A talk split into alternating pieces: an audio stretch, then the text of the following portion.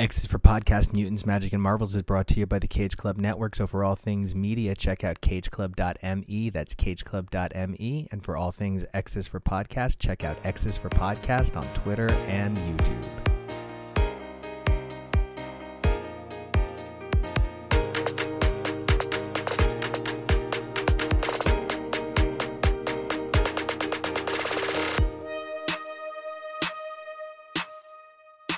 Hey, everybody, welcome back to another exciting X's for Podcast, the show we take a look at mutants, magic, and marvels week after week through their many monthly titles. I'm Nico, and you guys can find me on Twitter and Instagram at Nico Action. That's N I C O A C T I O N. Today, we're going to be taking a look at the mutant side of things with Marauders number 26 and Sword number 11. As of today, January 5th, Inferno has come to its close. Now, here on X's for Podcast, we do do our best to make sure that the material that discusses Wednesday's books stays pretty spoiler locked. And anybody who listens knows that that if we're going to talk about the title, we're of course going to talk heavily about spoilers. So, in order to make sure that Inferno, which has been years in the making and building towards this incredible finale, stays locked the way it should, we're going to delay any Inferno coverage until next week. And instead, this week, I do want to take a look at a sort of surprise X Men appearance that I hadn't seen coming. Now, one of the big things that we've definitely seen with Inferno, as well as the bulk of John Hickman's run, is a sort of running thread of real world chaos affecting our comics. And of course, the real world chaos is so much more eh, central and important to be focusing on. So when stuff happens to comics, you know, we try to find a way to to work around it and be okay with it. And one of the things that Marvel did to try and get around paper shortages, shipping delays, difficulty being in store is a higher focus on Marvel Unlimited and the Infinite Comics. And I am a really big fan of this format. I've been reading my comics digitally for a really long time, and certainly the transition to covering House of X Live, where a number of those issues, House of X Powers of 10, had the possibility of selling out. I knew I wanted to be able to record. You know, I definitely got pushed to reading digitally, and Marvel Unlimited has certainly worked hard to earn my fandom at this point. It was not necessarily my favorite app when it first came out, but the number of special series and of things that are making their way on there really is starting to help offset a lot of what's going on in the comic industry right now now. And as of today, a unique title appeared, which is the Infinite Possibilities Infinity Comic number one. And this has writing and pencils and inks by Jeffo with colors by Dee Cunniffe, and it was edited by Stephen Wacker. And as soon as I opened it, I was a little surprised because I thought it would perhaps be a little bit more like a standard Marvel Infinity comic where it was going to have a narrative and occasionally maybe even feel like it goes on too long. But it just starts with the future of Marvel Unlimited is dot dot dot, and then there's a long black scroll before you hit character, adjective, character, adjective, and it's a number of the characters that we cover here on X's for Podcast, including Moon Knight, Ms. Marvel, She Hulk, Doctor Strange, Kate Bishop, and of course, big time Scarlet Witch. But one of the things I thought was really amazing was it wasn't just that mutants got included on this, which has been a long time coming. The reemergence of mutants in the Marvel proper narrative really was long overdue, and I'm very excited about the potentiality of perhaps an X Men Avengers sort of union going into this summer crossover. But we also saw a number of amazing X Men characters like Mystique, Iceman, and Wolverine, and of course by Wolverine I mean Laura. But then there were two additions here that just I couldn't I couldn't not mention. Number one, everybody's favorite Jeff. Now we covered the entire It's Jeff Infinity comic here. We loved it. We can't wait for season two. It was a brilliant use of incredible creators on an absurdly popular property, and we were big time fans of the inclusion of Jeff on Marvel Unlimited. And so his appearing here was wonderful. But I need to go out of my way and say that I could not believe Brute Force made an appearance in this special. So, Brute Force is a big thing for us here on the network. I have made us cover it a number of times. I just think it's really great that Marvel is starting to say, hey, you know what? Let's not just leave all of the maybe less overtly commercial popular characters for fan artists. Let's make sure that we're also producing some of that material ourselves. Of course, you know, we should be encouraging fan art and the next generation of voices as well. So I'm not trying to take anything from the fan artists, but you know, it's nice to see Marvel properly acknowledge these sorts of characters like Brute Force, like Jeff the Land Shark, and you know, for the last couple of years, like Doop. These characters for whom so much of the fandom feels like, hey, that's a deep cut that I know because I'm a big fan, right? It's that sort of vibe that I think is really starting to make Marvel Unlimited feel a little bit more special and a little bit less forgettable. Now, I do want to also point out that there was another Marvel Holiday Special involving the X Men that we have not yet covered the Mighty Marvel Holiday Special, Iceman's New Year's Resolutions Infinity comic, which was published on December 30th, which will be covered by myself and Kyle. Now, that issue is a one and done solo project by Luciano Vecchio, who is just incredibly talented. So we cannot wait to cover that here on X's for Podcast. But on to the proper mutant stories that we're going to be looking at today. Marauders 20 26 represents the end of an era in so many ways. I mean, even if the book goes on another 30 issues, we all felt very much here like this put to bed a lot of those earliest Marauder stories that just sort of felt maybe like they left dangling a little bit because we had to focus on Kate, who, you know, after so many years, let's focus on Kate. we needed to make sure there was enough time for Aurora before she found her way over to Sword, which is where we're going to wind up next. So, guys, enjoy this next segment, Marauders 26. And don't forget, if you guys like what you hear, you might even like what you see. So give us a subscribe over on YouTube and Twitter at X's for Podcast.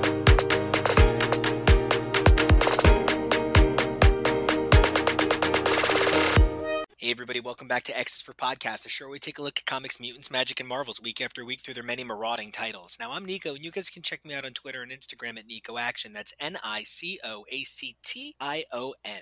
And I'm Raven, aka Dame Red Bento. You can find me over on TikTok, Twitter, Instagram. Just start a conversation with me. Trust me, I got plenty to say. Understatement. Hi, I'm Doodle. You can find me at Mr. Toybox on Twitter and Instagram. And we are here today to talk about about what seems to be one of, if not the final issue of good old Uncle Gerry's Marauders. Now, Marauders has been such an interesting title. You know, for a book whose name was born of a mutant hit squad that is hmm. responsible hmm. for one of the greatest terrorist attacks on mutant kind ever and are vaguely responsible for an extermination of a peoples, Gerry Duggan did manage to convince me why this should be Marauders. All right. Then we hit Ten of Swords. I feel like Marauders kind of lost its rudder after Ten of Swords. Did it have one? Did it really, really have one? Storm. Uh, yeah, I, I mean, well, yeah. There, there were threads. We were getting a lot of Hellfire drama with Kate's, you know, Kate dying and the resurrection, and like there was intrigue and there was the black market and whatnot. It did kind of flounder for a bit. Like we were just, you know, in space with the Marauders recently, and mm-hmm. that, you know, in hindsight, really didn't feel like a super necessary or and they don't all have to be necessary but at least make it fun and interesting and and something new and that space story really wasn't it. This issue that we're covering today was an absolute delight because like this is a hmm. return to that hellfire drama that i live for. What? You live for drama? No.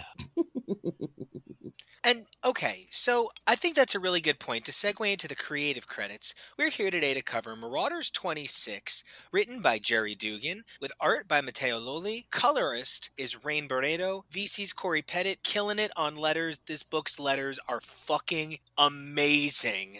And Tom Muller mm-hmm. on overall design. I also need to say that this might be the most vibrant, shiny, exciting, happy colors I have seen since I was like 13 years old and discovered discovered Photoshop had millions of colors to choose from. Like, I cannot handle how incredible Rain Beredo's colors are on this title. It's like looking at Rainbow Sherbert in comic yes. form. I love it. Yeah, the colors are incredible. Uh, the, so, the color of Harry Leland's beard brings me so much oh joy. Oh my god, yes. Like sunburnt orange ginger daddy bod is like and it's like thick meaty dad bod it's like mm-hmm. a well worked out kelsey grammer you know what I mean? So it it's a look we want. Oh, and God, yeah.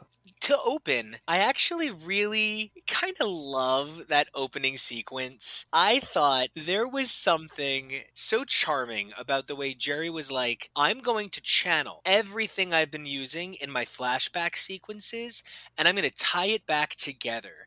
There was a storytelling narrative device that was a, really a really positive thing. I felt like Gerry Duggan effortlessly pulled together the elements that created the suspension and fear of the Chris Claremont coming after the inner circle, oh god, it's Nimrod era and he Mm-hmm. transplanted it right into the bright energy of the Krakoan era. And there was something that was effortless and that that's what made him Gerry Duggan. And I just I Mhm. really thought this opening sequence was one of the most tremendous things he has churned out in his time at the X office because it brilliantly has built on everything he's done. Well, and I love it because it also kind of resets and recontextualizes a little bit of Emma and Sebastian's relationship at this point. I'm I, I know Sebastian Shaw has done horrible things. I know that even a redeemed Shaw is still probably going to fuck you over. I'm glad that they're working together again. I'm glad that they they seem to have this little bit of uh, camaraderie. Or as uh, Harry says, it's nice to see that you two have buried that hatchet with the White Queen.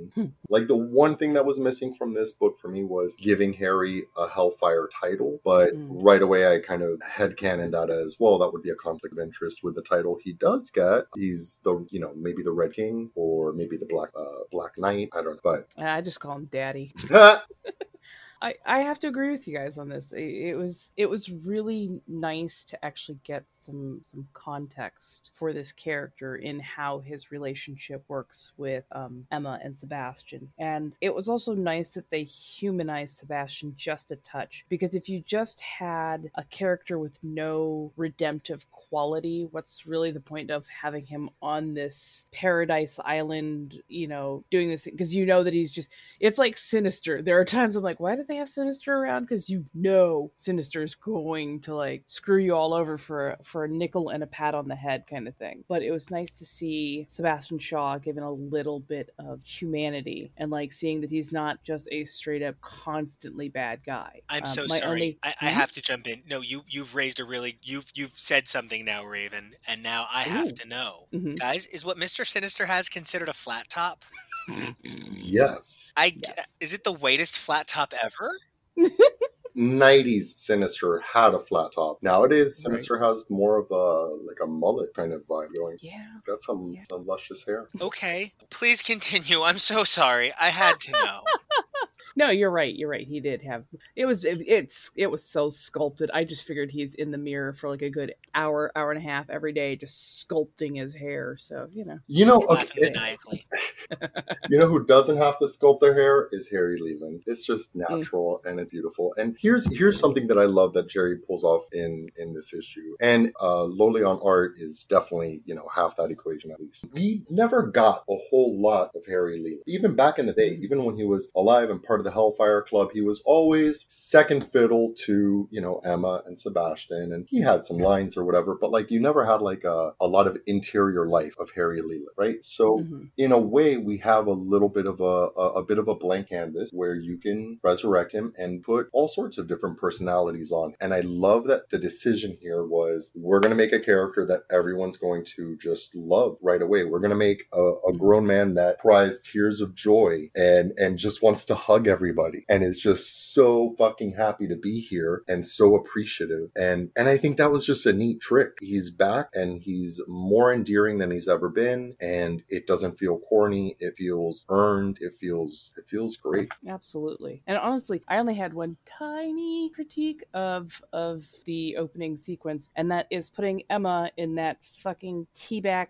little panty set. I loved it. I will I, I hate it. it. I will. I will always hate that particular look though, because you got these guys in these beautiful, full, like 1700s gorgeousness going on, and then you got her in this gorgeous fur cape with a brawn panty set on. It just like, hits all my seriously. all my nostalgia buttons. Like that was like the one Well, that- time I bought an issue of New Warriors. It was because she was Mhm. wearing this on the cover, and uh, and like I totally get nostalgia and whatnot, but as a as a woman, it's so played out to have a woman running around in her underwear, and it's just like, this is Emma Goddamn Frost. Where's the Gucci? At least make this shit Fenty. So you're saying No. keep it slutty but make it expensive. Yes. Well, that's modern day Emma.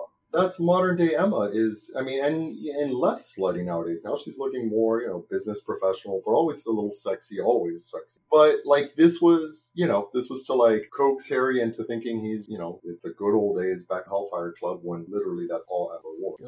I would have killed to have a little bit of Sage, a little Oh, Tessa, a little, you know, I get that she's over on X Force, and she, I'm sure she has a lot of complicated feeling about Shaw and possibly Leela as well. So, you know, who knows?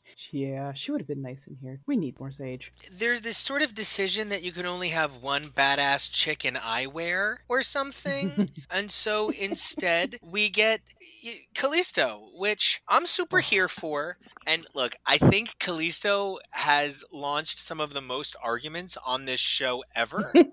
and it's really stunning how it happens. You all have very certain loving opinions of who Callisto is or isn't, and you're willing to fight to the death, it would seem, which Callisto Mhm. really loves.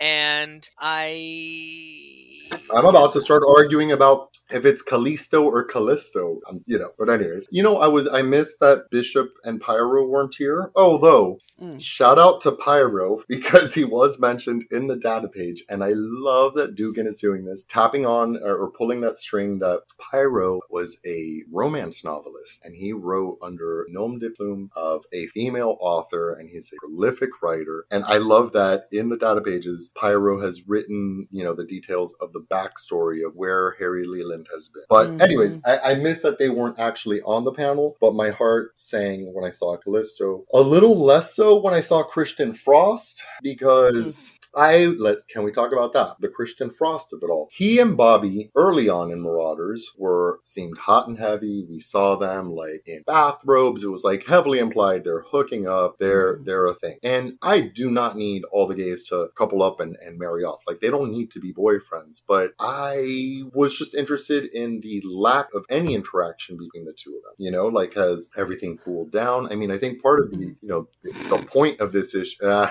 cool. That wasn't even Sorry. on purpose. I Between Yeah. swear to Frost God. and Iceman, did it cool down? that shit. That wasn't even on purpose, you guys. I uh, I can't even. I can't even apologize. what a for that. cool couple. Yeah, yeah. Ah. Chill out. Come on, guys, chill. The other point of this story was Iceman is going through some Omega mutant feels, and where is you know the the where does his power end? And you know, so I get that he's not like in a in a headspace to be boyfriending right now, but it's just weird. Like this is the first time we see them on panel in together in a while, and like there's just nothing there. So Well, honestly, you could throw Christian Frost overboard yet again, face down, and I would not give a shit. and it would not impact this plot at all. Like Oh, no, you literally go and erase Christian Frost from every panel, and nothing changes. So mm-hmm. But so I'm not a big Iceman guy in general. I don't, I just don't. And I'm so happy for this Iceman Assance that the whole world is having. And I'm so happy he is a member of the LGBTQ plus community. But I don't think I care. I was like, come on, Nico, just spit it out. No, I Ice cube into your whiskey.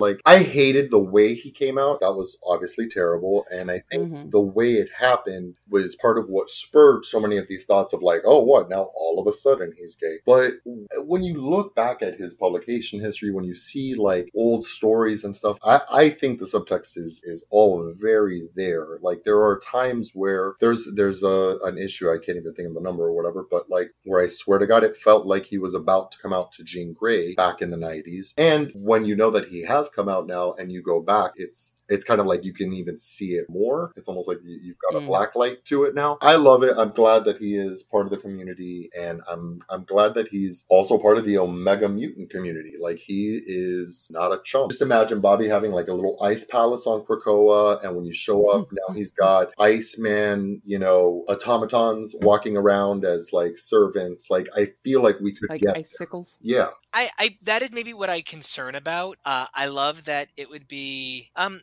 because so many queer characters are already coded that way, and there is Hmm. so much queer closed off uh, god complex storyline. That's like sort of the last thing I think we need more of. But Hmm. it doesn't seem like it's being done poorly. It doesn't seem like it's being done with malice. It seems like a mm-hmm. story I don't love being done that's still good, being done with a character I don't care for, and that makes the connection real hard. But Mhm. you know, I still recognize that it's being done really well and it's still being handled and like I love hearing that the people it's for are loving it because I you know, all comics can't be for everybody, even every book you read. And like so it's really great to hear that stuff that's not resonating with me is really hitting it for other people. Mm-hmm. Let me ask you guys a question. Do you know if mm-hmm. Iceman is on the roster in this in the new Marauders lineup by Steve Orlando? Uh, I don't know, thought but I kind of hope the queer writer is writing the queer character. That would be like, right. you know, I hate to say attractively on the nose. Well, we're getting we're getting Daken and Aurora, which I think is great because Steve Orlando was is bi and I think like if anybody could write to that experience of a hero being bi but also being in a straight seeming relationship, like and how that doesn't erase any of his queerness, like that, that- I think that could be an interesting story. So like, I, I just don't know if Bobby's in the in the mix or not. I know that we're getting a few new cast members. Hmm. I'm I'm hoping that he's in the new roster because, like, n- not that he's my favorite character, but like we literally saw a lot of. Oh God, I almost made that pun. I was gonna say I, we literally saw a lot of growth, and I don't mean in that. We've seen a lot of growth with his character from being the kid brother, basically, to a, a more realized adult, and and Emma really helping him push himself to be something more. And honestly, I think it's not that he's getting a god complex. I think he's stripping away all the masking that he used to do because you know he wanted everybody to like him, and you know he's the fun kid brother with the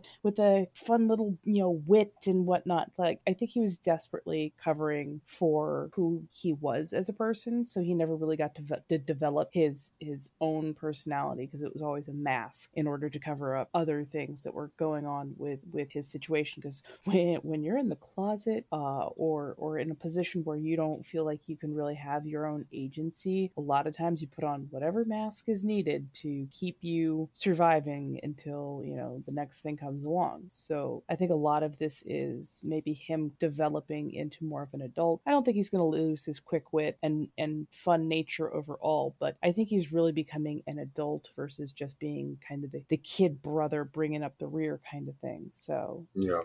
hope hopefully this will point towards some good things and and we'll see more development out of him Well, that's what it feels like. It feels like almost like how Storm graduated from Marauders, although Mhm. while she was on the team, she got, you know, criminally less panel time than she deserved, but she Mhm. she moved beyond it and now she's reached soul and we saw the writing on the wall. Like we saw her looking wistfully into the sunset and considering her future and dot dot dot. Now she's running the solar system from Mars, uh, which is great.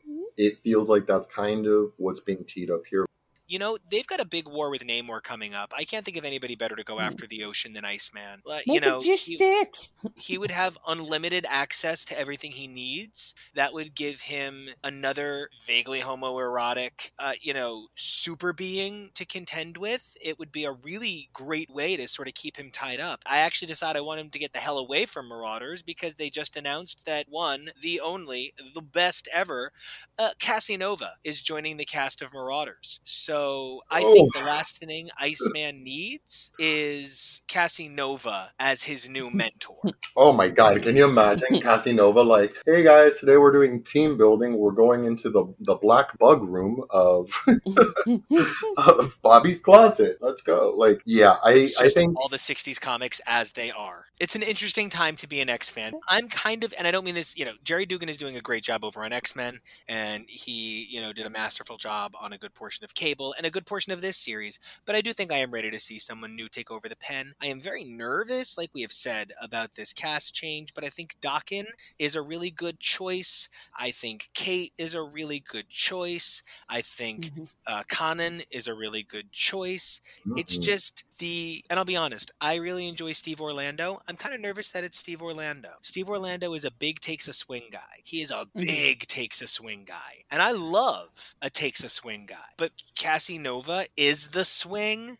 So Mhm. I need the rest of the book to play to what I want from an X book. You know what I mean? And my one opinion Mhm. doesn't matter a whole lot. But like it is it is it is a certain nervousness because the guy does have a, a track record for blazing new trails on titles. Outside of the concerns of Cassie, What do you guys think about the trade off from Duggan to Orlando? I mean, I I'm here to see where it goes because maybe what we need is a big swing. It feels like we've been kind of taking whiffs at, at, at grounders, as it were. So it's just like, mm, can we can we please get something that like really knocks it out of the park? And that might require a little bit of a taking a big chance on some stuff, but I'm here for it. I'm I'm ready for it. I mean, I think I think uh, Gerry's doing such a good job over on X Men, and I'm looking forward to seeing you know more of what he's what he's working on over there. I think we've already seen kind of in the Krakoan era when one creator is on multiple titles, there can be a little kind of dilute the work a little bit. It almost feels like the writer themselves is blurring the lines between who's in this book and who's in that book, and and why are we writing this book? And I feel like like we've already kind of seen that impact, that negative impact reflect in some of the recent Marauders issues. So mm-hmm. I, I'm glad that it feels like this was, he's ending it strong. I'm not sure when, what our last issue is going to be, or if there's a last issue, or, or if it's just going to keep going with, an, with like numbering. I'm hoping it keeps going because I love legacy numbers, like you were saying, Nico. Like I would love, like back in, you know, the early X Factor days, like when Peter David and Stroman took over, it wasn't X Factor number one. It was like, I think 70 71 and it was just yeah. the all new all different and we kept with the same numbers but it like was very clearly a whole book. I would love to see that. number 114 yeah I, w- I would love to see that. Yeah when morrison came on board it was clearly a whole new book. And if you go on marvel unlimited you you search for new x-men to find it on marvel unlimited. I just learned that recently. But it was you know legacy numbering and it was just a whole new team a whole new direction a whole new vibe.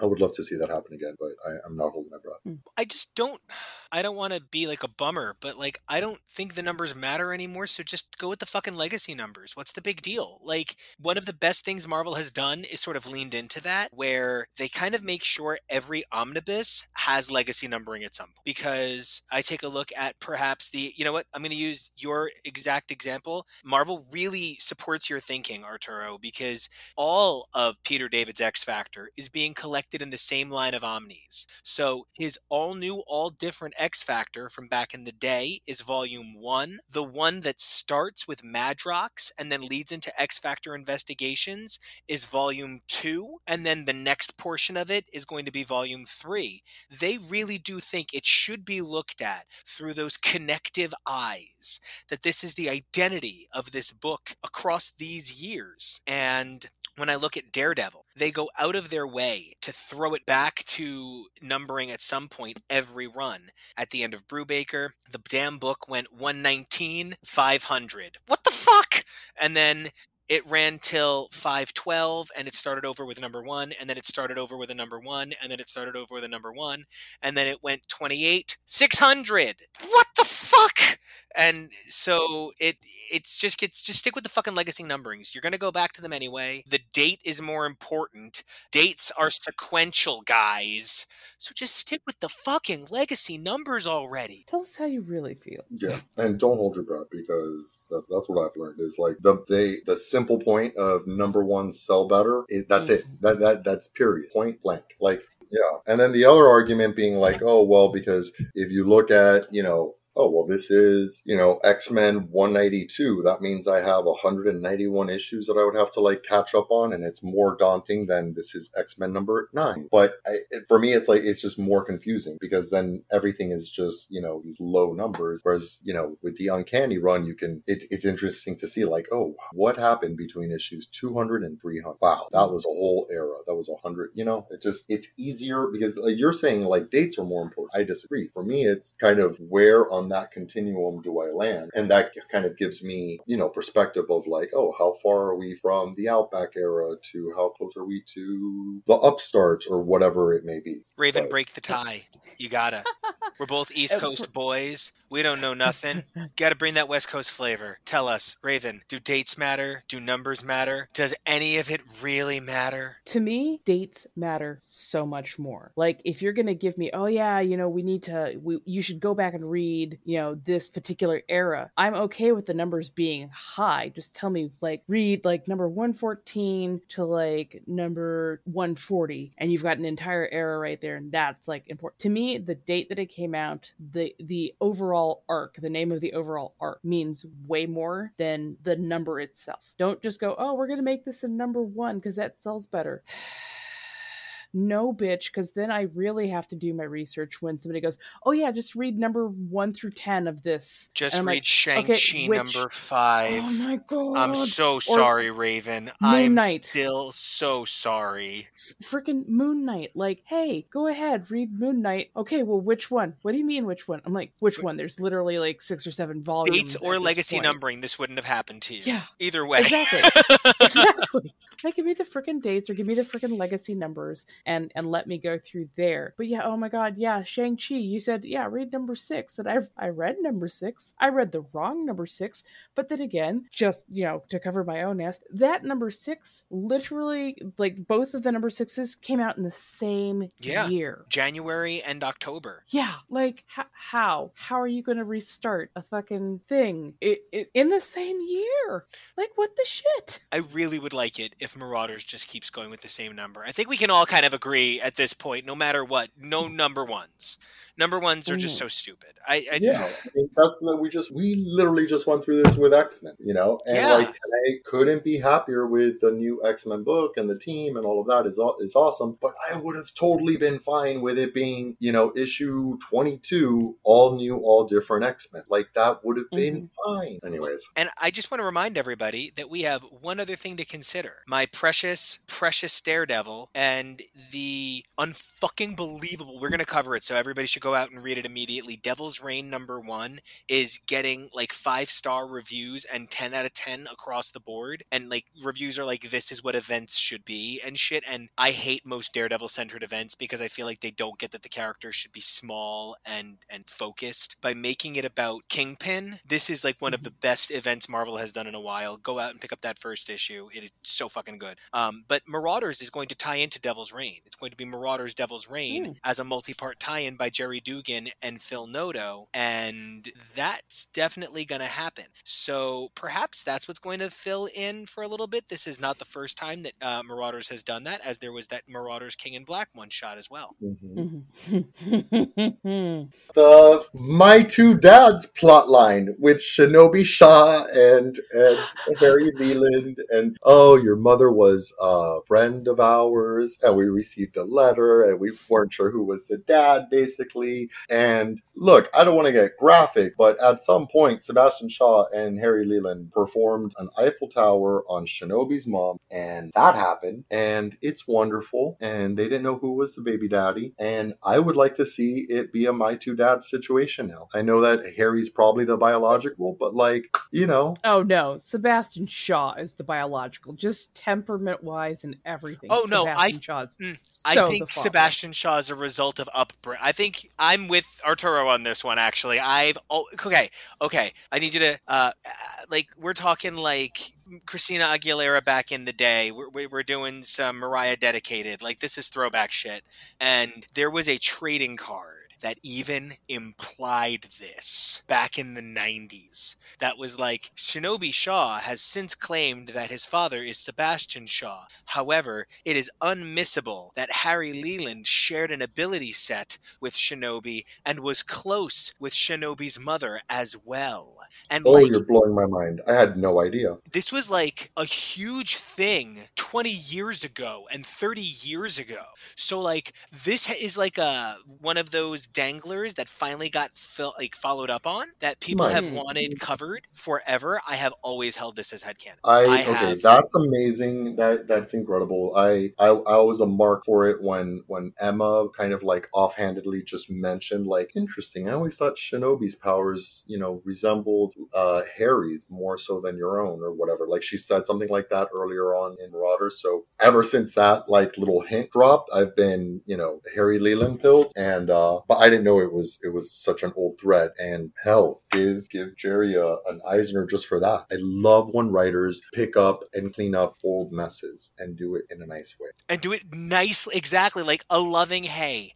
I saw you guys ran the ball as far as you could. It's not your fault that contracts end. Balls stay floating until somebody else comes and picks them up, right? And it's it's like a really I don't know. It's it's actually like romantic to me, like in the in like you know like uh, the classic sense of romance. Like it's this idea that you can do this thing for your hero that your hero never got to do. It's uh, you know I am on the record as being very critical of Brian Michael Bendis. It's hard not to be critical of a voice that literally shaped an industry you love for over a decade, but that he and Bagley purposely cut their run on Spider-Man so that it did not break the Stan Lee and Jack Kirby's record on Fantastic Four is one of those wow kind of moments. There is something to be said for Duggan getting to finish the play for the people who inspired him in a way that lights up my heart. Yeah, same here. I love it. Now we just need somebody to revisit the plot thread where Shinobi Shaw throws sexy hot tub parties with Trevor Fitzroy. Trevor Um, Fitzroy, that would have been a shocking, Fuck yes. unexpected addition to, to And the. Whoa, slow down.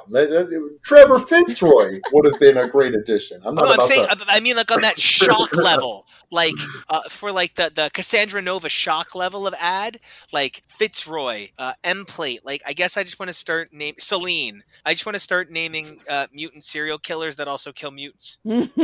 Hyperstorm, the alternate universe, Rachel Grey and Franklin Richards' child from the future. He's another one because he's like an evil overlord in his timeline. Oh, we could bring back Apocalypse's unfortunately named son, uh, Holocaust. Hmm Ooh, oh God. Wait, you know, there is this uh, little known character. I think he was some kind of clone of Magneto. I think his name was um Joseph, was it? Okay, but if Joseph, if we're bringing Joseph back, and and you know this is near and dear to me, uh, he's definitely a good guy. Yeah, thousand percent. He, he would not be hanging out with the likes of. Although I know he was, you know, the last time we saw him, he was he came back hell bent on revenge, and he was, you know, cast as a pretty clear villain. But like, no, yeah, I would have I- him. I would have him go to space and leave Magneto on Earth, and let him get to discover what it means to be the Magneto of space, so Magneto can take care of his messes on Earth. I would have Joseph uh, come back and take on the mantle of North that we see later, or that we see saw back in Hawksbox. I don't know if the timing really works out on that or whatever, but we're in a different, you know, Moira life now, so it'd be a nice like echo from that lifetime and wear green and just be wonderful. And I, I, I don't know if I want him away from Magneto. I would, I kind of would love to see Magneto kind of write a, you know, be a father figure to him. I don't know if that's weird, but like I would just do it solely to see Pietro's face when he shows up on Krakoa, and Magneto's like, "Oh look, you were always my least favorite, but now there's a, a whole new favorite." Yeah. I would laugh so hard would be because great. Justice for Oh, Joseph. oh my god. I mean like oh, A, Magneto has fathered so many children you could have any random mutant show up and go, Yeah, Dad. No, that's oh, Wolverine. shit. That's Wolverine. Wolverine has a litter of children that we don't even speak of. Yes, but see, Wolverine getting around doesn't surprise me because he's been lo- around for so long. Like he's literally been alive for so freaking long. That does not surprise me one bit that he would have a bunch of kids out there. But like Magnus is just like he. There are times he he reminds me of Zeus. It's like ah, it's got a heartbeat and I've got five minutes. Let's go. Like what the shit, dude? What the shit?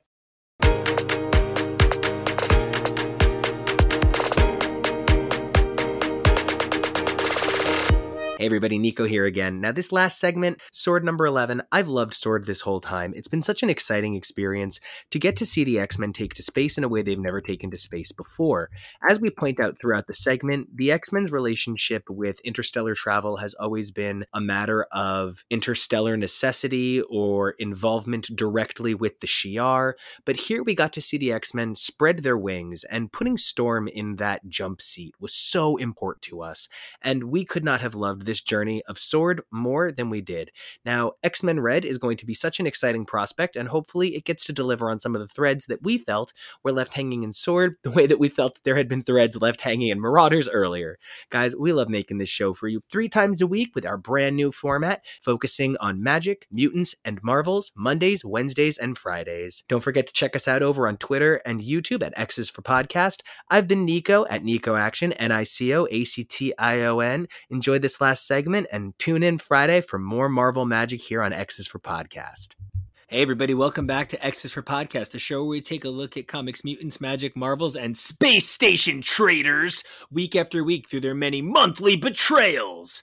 I'm Nico, and you can find me sending Gyrich out the fucking airlock like I have wanted to do since I am seven motherfucking years old all the time at Nico Action. That's N I C O A C T I O N on Twitter and Instagram. And I'm TK. You can find me crying about the betrayal of Abigail Brand on Twitter and Instagram at x Nate X Gray X. And I'm Steven, and you can find me at Twitter at Steven of Wonder. Uh, that's Steven with a V and at the House of North Star, and I am continually amazed by how much I love Eden in every issue. And I'm Jonah, and you can follow me over on Twitter and Instagram at Peak Jonah. And we hope you survive this experience. Unlike a certain Orchis guy named Henry Gyrich, who, uh, spoilers, is not in any kind of resurrection queue. Yeah, like I definitely went over this a couple of weeks ago when we talked about Sword last time.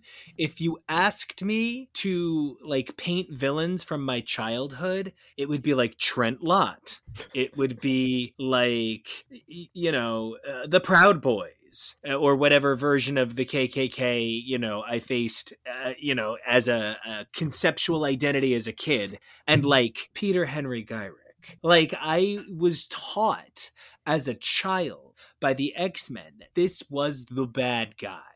And then when I got super duper into Stargate and they had their own Gyrich, I could immediately go, that's the Gyrich. And I hate him. And like, it's he represents something so heinous in everything. Uh I have a lot of feelings about what this book was and wasn't. Ultimately, okay, I'm getting ahead of myself, but everybody did find Henry Gyrich dying the most satisfying thing in the entire world, right? So Correct. satisfying. Yes, although I will say, and I'm sorry to do this, but I immediately thought of um, the memory engrams and stuff that Nimrod has uploaded into him and what possibilities that has throughout Orchis. Oh, I'm so happy to see him in the vacuum of space, suffering yeah. as his blood boils out of his eyeballs. But yeah, I, yeah. I feel as though, you know, while he is not on the Resurrection queue, Orchis can't be far behind with such technologies. And, you know, stories cycle, and so it's only a matter of time before we see some sort of parallel of the kind of Necrosha, Bastion, Master Mold sort of era that kind of came together where you know all the bad guys are going to come back together and they're all going to have robot parts and it's just going to yep. be fine. So, Sword number 11 is the end of Sword. Swords down for a book that was touted at the end of King in Black and then a book that was hyped and then touted at the end of Ten of Swords. It sort of feels like Sword was an 11 supplemental issue run, and I enjoyed it, but if you asked me to tell you what it was about, I could not. Same. I still loved but it. I, re- I really loved it. I just, I have no idea what it was about. I think it was, it was in large part about the day to day of the mutants making that attempt to play a larger role on the galactic stage. Okay. Yes, I agree that this was, I think, initially concepted and pitched as well as the first couple of issues, try to lead us to believe this is mut- the mutant kind's attempt at a galactic presence that kind of overshadows the Earth, saying, sure, you can go to Earth, but you really kind of want to deal with us and what we're, we're what we're working with. But I think think a couple of I think that it got a little bit sidetracked once planet-sized X-Men happened and the terraforming of Mars happened, where it became life on Mars. Yeah. I agree with that. And then these last few issues have sort of tried to tie together how galactic life coming to the Sol system would sort of work for the X Men and how they might deal with certain issues and how Storm is a queen on every level. Now, if you guys take a look back into the now legacy numbered archives of X's for Podcast, so you can find all 275 previous episodes of the series cataloged for you right there on cageclub.me slash X or wherever you get your podcasts. You can catch our third interview with Ariana Maher. And I think in each one, we've all pronounced her name differently in different ways. It's spectacular. And she's always the most incredible voice and this perspective that I just can't even imagine between her knowledge of comics, manga, uh, lettering, and just her general interests. She's such an incredible guest to have on. And in her most recent interview with us, she actually explained that if it seemed like Sword was in nothing but crossovers, it was by design. Sword was meant to help facilitate the X Men's place in larger crossovers. So that was their way of integrating space into these narratives So, you know, TK and Jonah, I do feel like you guys have the right idea. But at the same time, I don't know that Stephen and I feeling that it was a little meandery are necessarily too far off from what they were looking for. Now, before we can get back into the series as a whole, I would love to know what you guys thought of this final issue in general. Myself, I felt like it was a little by the numbers, but it was by the numbers in a way that I appreciated. It was very Ewing. It's just, I hate seeing Ewing end books because I think Ewing should be on everything. So between losing Guardians, losing this, it just feels like they're taking Ewing out of space. And uh, so, how did you guys feel about this last issue? Oh, and Cable looked hot.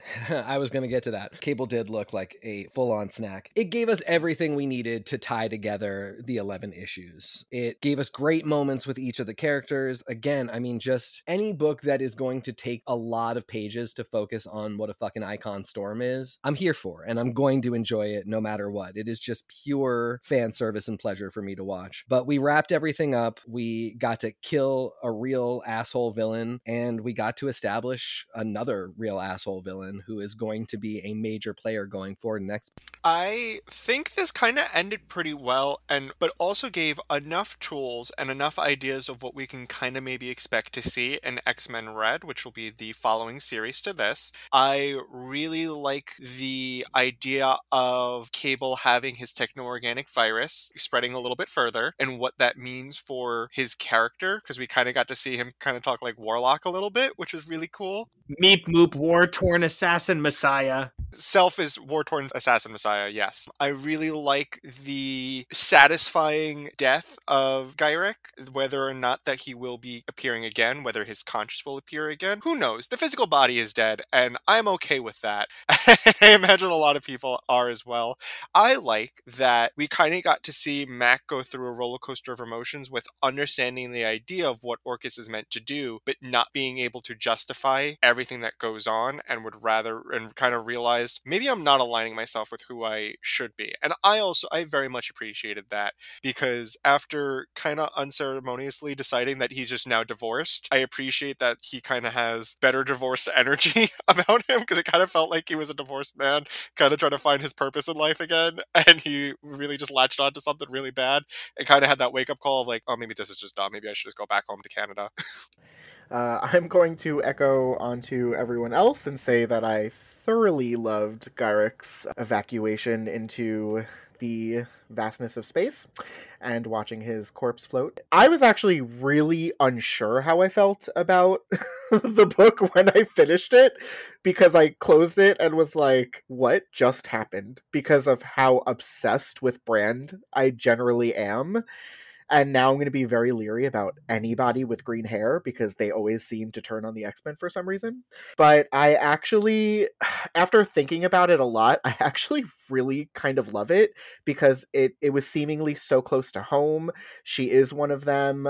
I for some reason think that some of the X-Men's villains do work better when they are actually mutants as well. TK actually brought up a really good point that I didn't think of earlier when we were talking uh, because at first I was really confused by her like power grab but then he he kind of framed it as she has always been doing the grunt work and working her way up in these roles in in the greater Marvel cosmos and it does actually make a lot of sense to me now. So I was I was actually really pleased by that as well. So that's how I feel about the issue. The other thing that I think is really important is we stand a superhero who represents an underrepresented class or minority, and WizKid is just representation upon representation. And we are incredibly positive on this character. And I was really happy that all of our, well, there's no way that he's not a triple agent if he's a double agent. You know, like we were all immediately on his side. We gave him the benefit of the doubt on the show. Nobody was concerned. And then turns out he is the coolest, and we were all right to think that. I do feel as though WizKid is unfortunately perhaps set up to fade back into the background at this point, and that is perhaps a concern that this issue just kind of left WizKid in a great place to be put back in the box. I think we're in a position. I mean, I, I did the numbers on it last episode. WizKid has had less than 25 appearances historically. Altogether, WizKid had something like eight appearances before 2010. So we're not talking about a character with a lot of opportunities that have come. So hopefully, this defining work does change the trajectory of the character going forward. That's perhaps my only real note about this finale issue. I, as always, love to see two women of color supporting each other. So any moment between Joanna and Ororo is number one, a whole lot of vowels and very few consonants. But number two, a really exquisite opportunity to see two underrepresented classes paired together. Now, that's both women working together and superheroes of color working together. So it's a really cool thing to get to see this sort of beautiful overlap where there is room for two women of color on the same page. And that is something that I really appreciated about every issue of Sword, but specifically issue 11 as well. I think it's really possible that a uh, WizKid could have always uh, moved over to X, like he might move over to X Men Red, and that could have always been the plan. But B that the response to him was so enthusiastic and so positive, not just from a representational standpoint, but from a nostalgia standpoint, from him just being a really great, funny character with a great power set. That even if he has been put in the box by design of this series ending, somebody else coming in could be really, really excited about playing with this character that people have responded with on such a level. Now, talking about Shield as Shield. Have a good day, guys. I gotta go. Bye. Bye. We believe in you. You got this. I don't. I Hmm. don't. Uh, so shield, sword, diamond, pearl, red, blue, yellow. It's all Pokemon. Okay.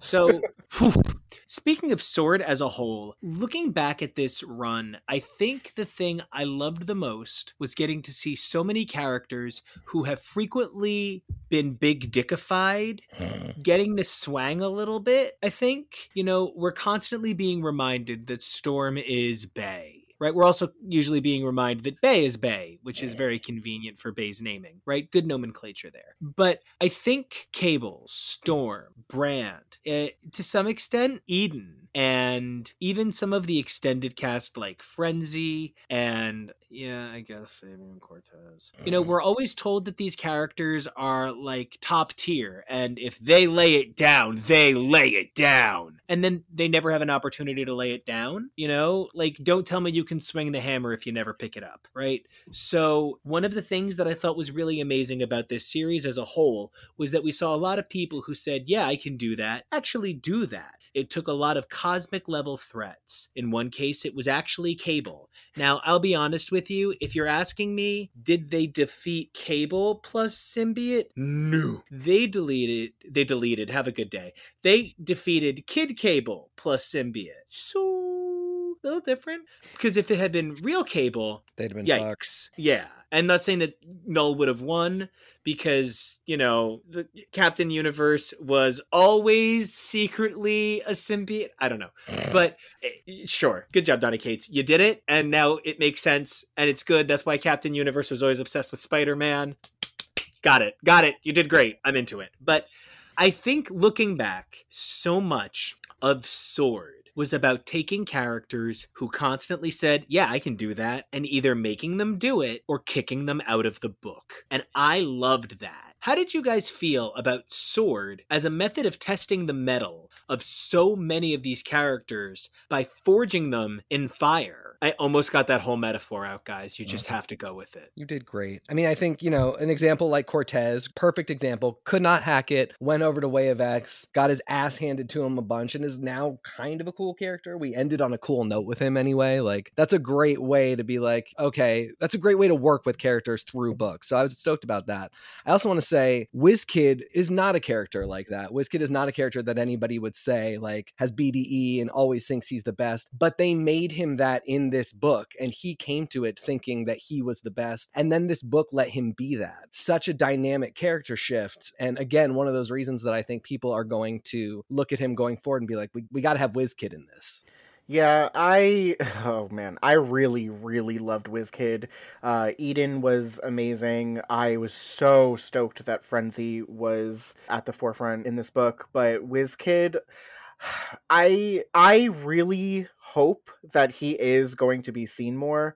I really hope that he's going to be used. I think that this really did put him on a great trajectory. I actually want to revisit something that you asked before about or what you said before about him No, it's uh, too late. You can't ever. It's too late. It's in the past. possibly being put back in a box. I was just trying to like kind of form my opinion on that.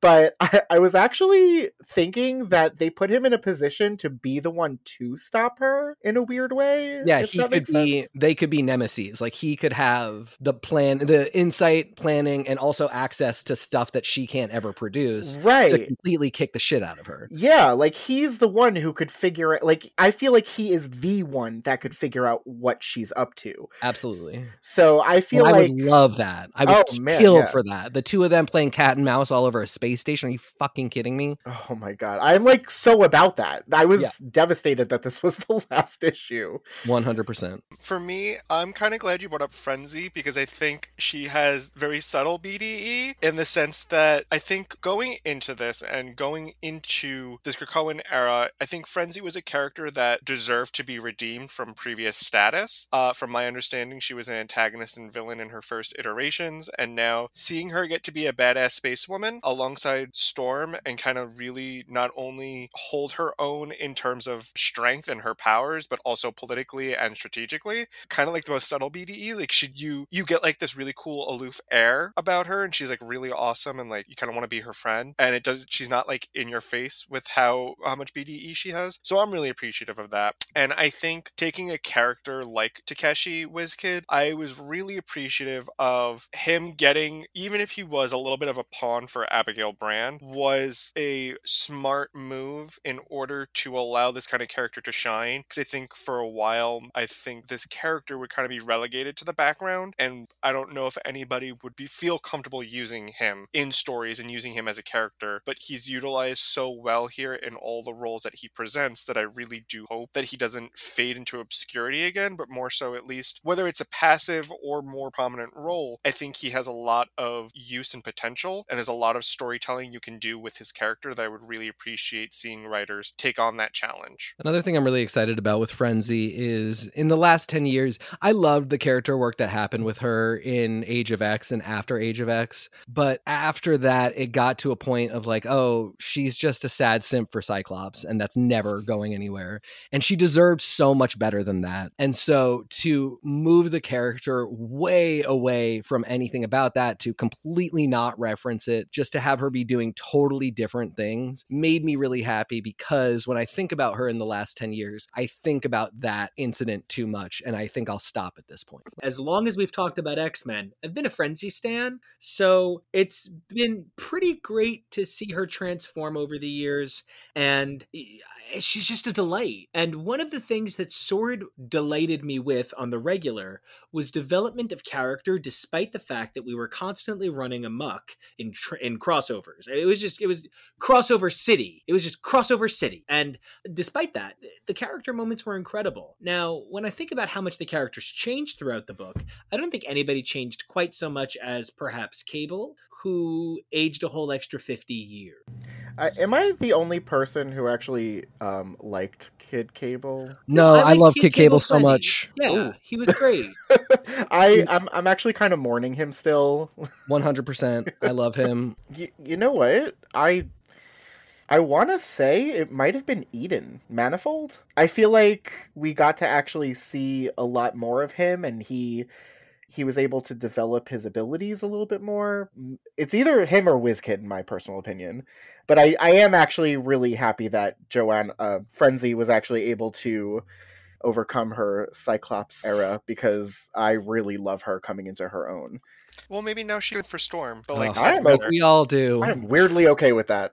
exactly because we all do. Uh, for me, I do think it's WizKid. Yeah, I mean, and the, I mean, it, what's so great about the way they did it is to him, it's not character development. This is how he is. We all just got to see it for the first time. We got to see somebody who is so confident in his excellence that it makes him feel better about himself and it makes him not really think about his disability in terms of the way ways that it's holding him down, but in the ways of like, I just, I hear all the things that I do, and here's how I work around what I can't do. So I agree. I think I think there's a couple of characters that grew a lot, and my answer is technically cheating, but he was technically in Sword, and we did mention him before. I think Fabian Cortez probably went through the most character development, even though a lot more of the character development happened over in Way of X. Hell but yeah. I'm cheating here, and I'm allowed to cheat because this is Sword, and we already have people being sneaky, sneaky. So I'm going to be sneaky, sneaky with my answer. This was a character that they did well, where he was an asshole, still is an asshole, but had to mm-hmm. face the repercussions of the things he was doing. And I think that would led to an interesting character arc of somebody who's a real jerk and didn't really have a lot of care in the world because he thought he was entitled to certain aspects. He thought he was entitled to being a hero. And the biggest joke on him is that his power only allows him to let people shine better. And he felt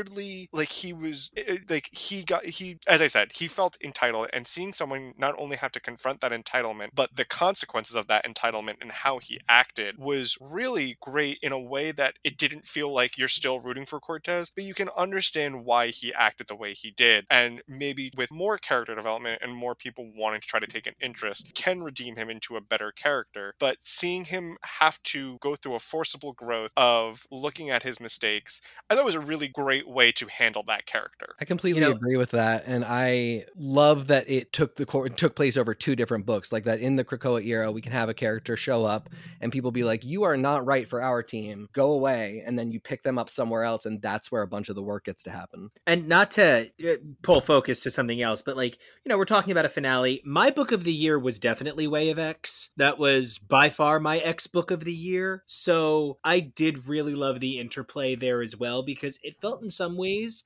like Way of X, Way of X, X Corp, Trial of Magneto, they all kind of served the same vague purpose, which was to be the total opposite of giant size X Men, where each one told a complete story and they were only vaguely connected. These were a lot more slowed down, a lot more uh, to the trade, which is fine. But, you know, in that way, that that, I don't know, I think sword ending means I can kind of point at sword and go, yeah, good time, good time party book. And they did a good thing and they did it well here. I just don't know how it would collect and trade, and I don't think I'd ever want an omnibus of it. I don't even know how you'd make an omnibus of this. Uh, I, a bunch of crossovers? I don't know. How do you guys feel about the idea of like looking back on Sword as a moment for Krakoa? Actually, the idea of a bunch of cro- like adding the crossovers in is to me kind of interesting. I could get very into that. I think two trades would be just fine, including the uh, the crossovers. I think would probably be the smartest decision.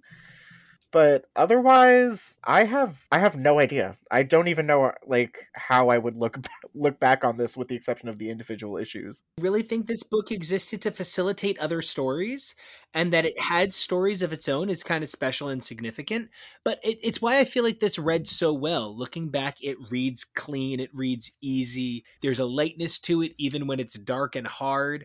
I really appreciated this book, and I know I'm going to miss it a bunch. Right. And, you know, when I think about where this book is going to go, I guess I do just hope a lot of the characters appear in X Men Red. So, you know, looking back on Sword, I can say, solid book. What am I hoping for from X Men Red? That a lot of these characters play a part. How about you guys? To briefly just mention the question you talked about earlier, Nico, Sword is a very interesting title because it started as a consequence, and not in the bad way, just a consequence of the Ten of Swords event. And then I feel like was kind of made and set up specifically so we can get a good enough reason and really interesting position to put these characters in for planet sized X Men and the events that happen there. I think it's actually a very fascinating look at this book that I think was meant to be the linchpin for these crossovers, but has managed to stand uh, by itself and have interesting stories and takes, and that you can have an X Men book in space that's not what the X Men have already done in space, because this is nothing like, at least from what I have read, the X Men's Adventures in Space, where they've been fighting a bunch of aliens, but as opposed to the intergalactic intrigue and political aspects of what that looks like. Hats off to this the creative team for creating such a interesting book that I think was meant to just kind of be like,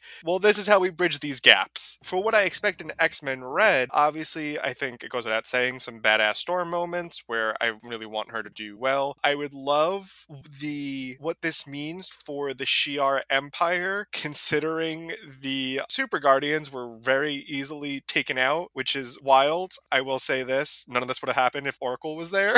That's She- how I felt. she's too busy trying to kill Xandra and rocking a sweet mohawk to really be much of help as of right now. The one thing I think I really want, as Nico said, is seeing a lot of these characters come back, but I think I really want a lot more of the Arakki politics and what's going on in Arakko. I don't really think we have a great idea of how the Arakki citizens feel about Mars and what their role and everything about, you know, their mutantum and their mutant nation being on this planet. I would love a lot more perspectives from them, whether it's from their version of the Quiet Council. But if I only had to choose one specifically, Isca. I absolutely Isca agree. amazing. Uh, sorry, I absolutely agree. I absolutely love Isca. Um, I'm from Red. I am hoping for more about Planet Arakko from the perspective of uh, the Regent Storm. You know, seeing her, having her be the perspective character that introduces us to all the stuff that we don't know about Arakko, Arakki politics,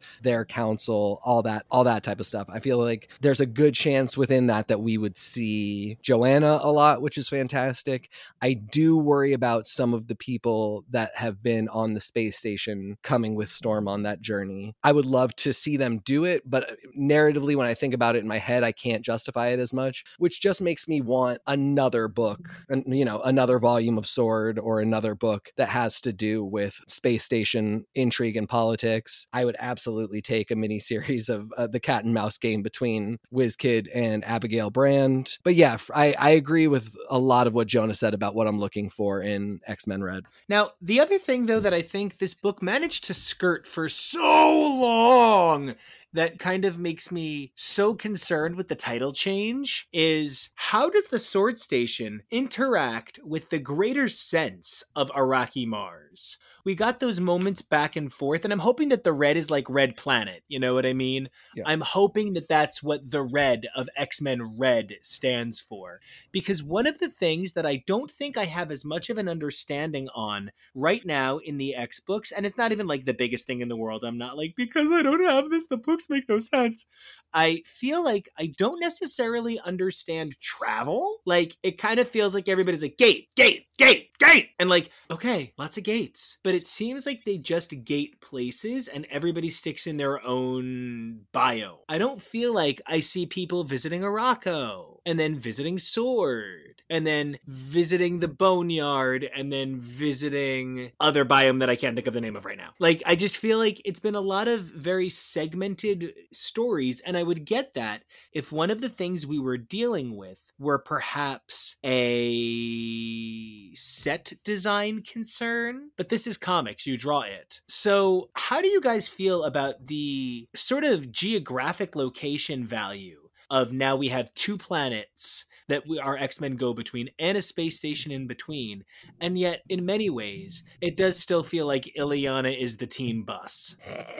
I think it's a valid concern and a valid critique. Every time I read or reread an issue in the Krak- Krakoan era, I have like 10 ideas of other books I want to see, other aspects of Krakoan culture, customs, concerns that I want to see written and played out, characters that I want involved. This is such a rich world, system of worlds, ecosystem, space stations. There's so much room to expand and show us how things work and show us people doing the sort of day to day actions that you would expect, like going from one planet to the other, getting on the space station. My hope is that there is a way to produce some of that stuff without oversaturating the line. But I do think that, you know, they are taking a kind of conservative stance. And the loss in doing that is that you do miss out on seeing things that you think to yourself, well, I mean, logistically, this has to come up a lot. Why aren't we seeing it? Like, yeah, I mean, I know I'm unusually mesmerized by travel, and it's you know, it's unusual that I am like, oh, travel is more fascinating than many other forms of storytelling. Like it's it's a little weird, right? And I get that.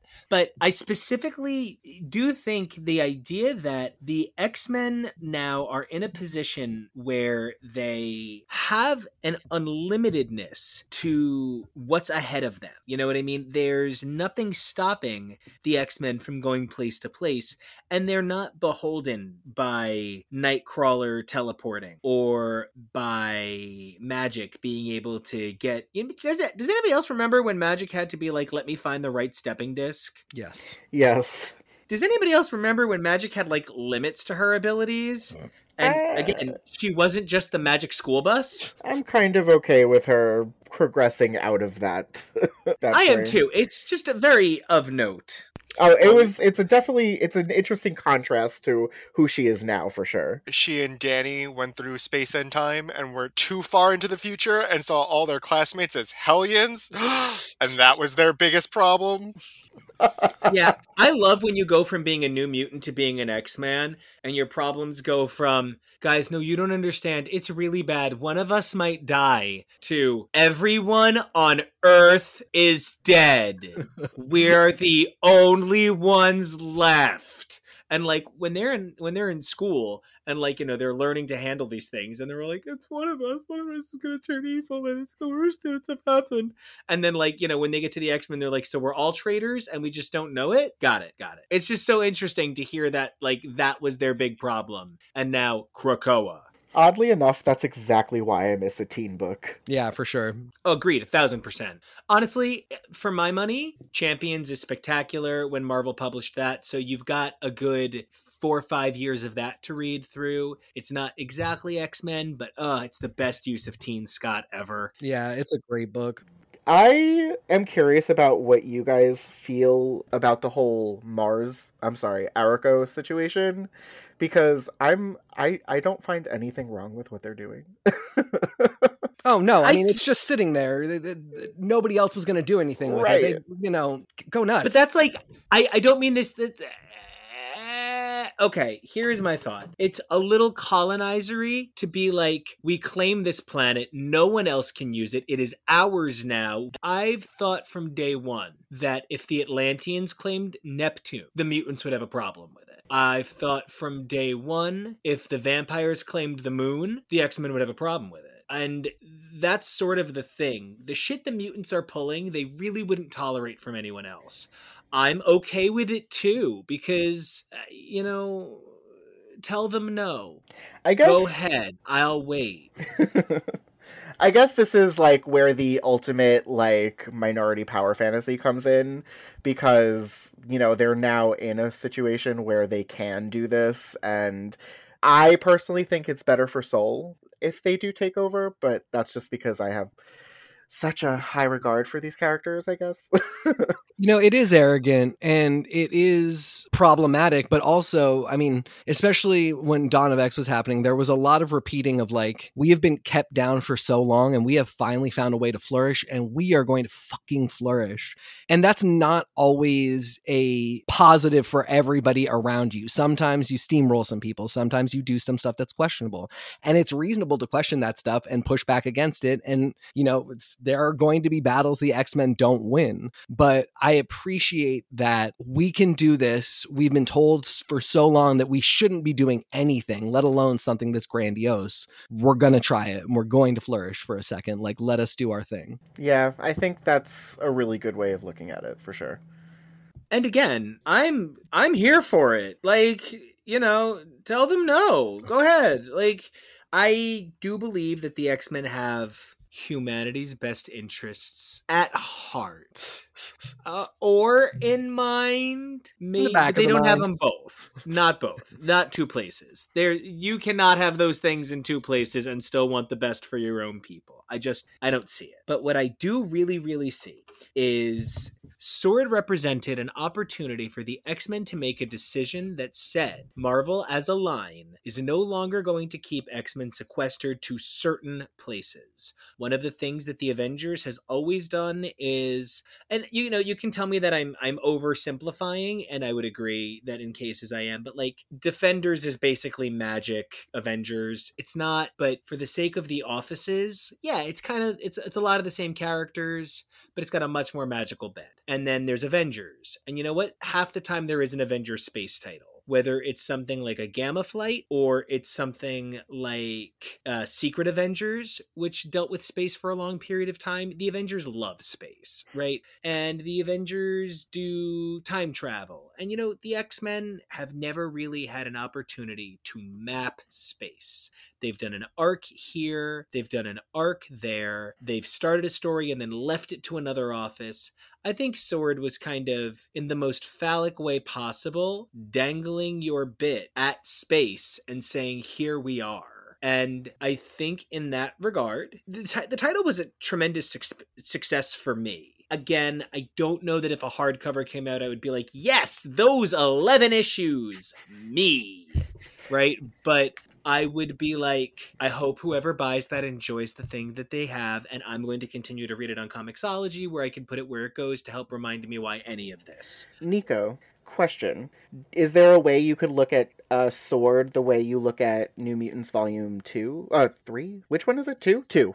Sorry, like how it was like a precursor to New X Men Academy Oh. X. Well, yeah. Oh no, a thousand, a, a, a thousand trilly. Like, but like at the same time, I also think Sword kind of stands on its own as well. So one of the things that I think Sword benefited from was getting pandoed. Um, if I was going to be part of an era of great promise with some focus issues, I would want to get pandoed. I would want to get squished together where I didn't spin out of Empire, where I was initially yeah. hinted. And love it, have a more reasonable opinion of it. Empire happened.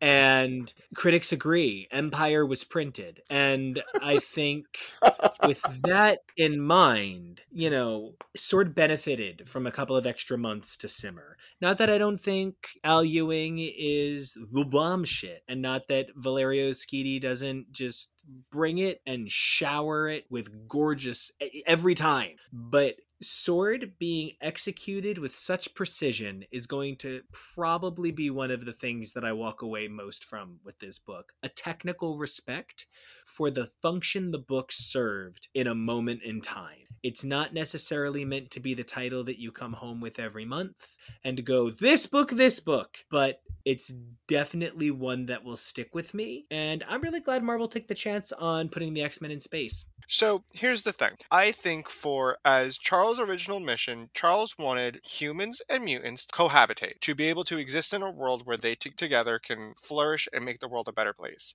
And I think through the years, time and time again, Marvel decided n- that dream's never coming true. And in universe, the world told Charles that dream's never coming true. And so I think the mutants are now focused on coexistence as opposed to cohabitation, where they're willing to exist in a world with humans, but they're no longer willing to say to themselves, "We are not lesser than you, and we will not take anything. We will not take your shit anymore. We are above all of you." And if they really wanted to, if their real mission was to actually take over the world, they probably could have done so by now. Truly, they could have, especially with their uh, unlocked secrets of resurrection. The, do I think their terraforming of Mars was kind of like a flex? Absolutely. But I think it was a needed flex. I get why in universe humans were upset by this, but nobody had you can't claim a planet. You can't just "Well, we sent a rover there. That means we get to t- we get to be there first. And the answer is no. If you don't have the technology and someone else gets there first, too bad, so sad. Like too slow. I don't know. Sometimes I feel like in universe some character it's wild to think like